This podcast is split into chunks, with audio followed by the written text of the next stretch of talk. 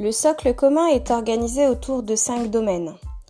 Domaine numéro 1, les langages pour penser et communiquer. Domaine numéro 2, des méthodes et outils pour apprendre. Domaine numéro 3, la formation de la personne et du citoyen. Domaine numéro 4, les systèmes naturels et les systèmes techniques. Domaine numéro 5, les représentations du monde et l'activité humaine.